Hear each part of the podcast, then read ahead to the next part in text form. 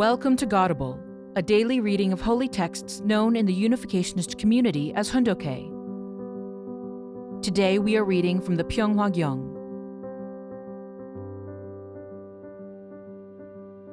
Pyeonghwa Gyeong, Book 1.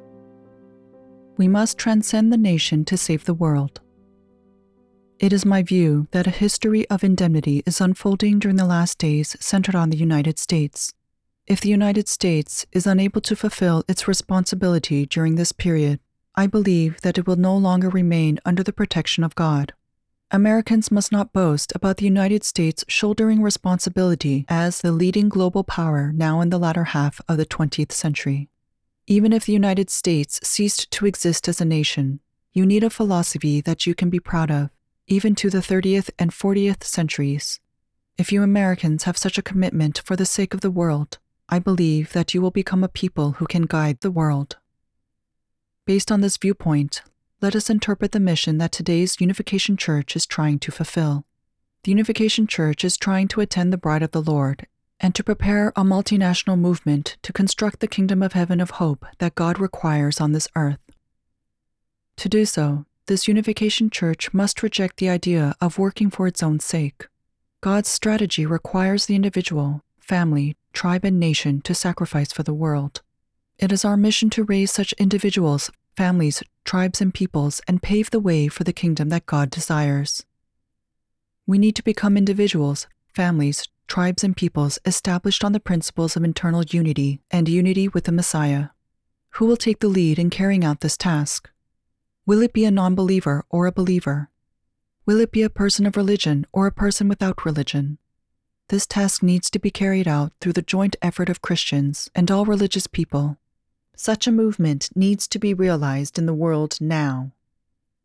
Thus, do not focus only on your own religious denomination. Instead, become one with the motto of serving God's will and saving the world.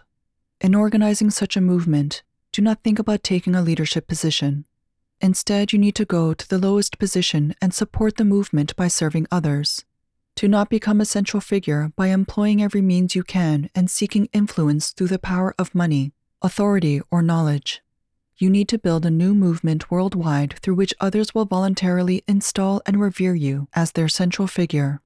Otherwise, there is no way to save this world. The man standing before you has had to walk the path of much persecution before he could be where he is today. Even though I was working for Christianity and proposing the way for it to go forward, Christians have opposed me. Even though I was proposing the way for the nation to go forward, I have been opposed by the nation. Based on this viewpoint, I believe that a day will come when this group of hard-working people will also be criticized by the United States. The way of goodness is to endeavor to save the world even at the sacrifice of those on your own side. This is the historical tradition. Therefore, unless we inherit such a tradition on this earth in this day and age, and build a movement worldwide through sacrifice, we cannot show the direction toward the ideal. Henceforth, only an organization that teaches people around the globe to save the world by living for the sake of others and promotes the principle of working to save the world, even if it means sacrificing oneself, will have authentic authority. Let us think about the United States, which represents the democratic world. If the United States had stayed its course in giving assistance for the sake of the world, it would have remained a nation that is revered by the world. If it had continued its movement to love the world even more than its own people and nation, the United States would not be in the position in which it currently finds itself. However, as a nation representing the democratic world, if the United States believes that historically there has never been a country that prospered by supporting other nations, and that it must follow that historical tradition, and it turns around and starts to prioritize itself before others, it will be isolated. The United States today is placing its national interest ahead of that of the world and serving the people of America more than the people of the world. God's vision is different. God is trying to save the world by mobilizing the United States. God is trying to have the United States go beyond itself and serve the world. Democratic nations cannot progress if they are divided amongst each other. Only a united world can realize God's ideal. A movement that teaches and practices the principle of serving the world more than its own nation or people, that is, a movement capable of loving God above all, will remain to the end. Therefore, The problem is finding that principle and multinational movement that can transcend the nation and lead us to the place where heaven's love and the love of the people of the world flow freely, beyond national borders. If the Lord of the Second Advent is indeed coming, he does not come to save just one nation. He comes to save the world. When that time draws near, it will be the last days. Therefore, we conclude that the world will come to ruin unless we can love beyond our own nation, honor the people of heaven, and establish a movement through which we can go beyond the nation and love God. This is the path of unity, the teaching that the world will need in the future. Respecting this ideal, one's skin color is not an issue. In this matter, one's cultural background is not an issue.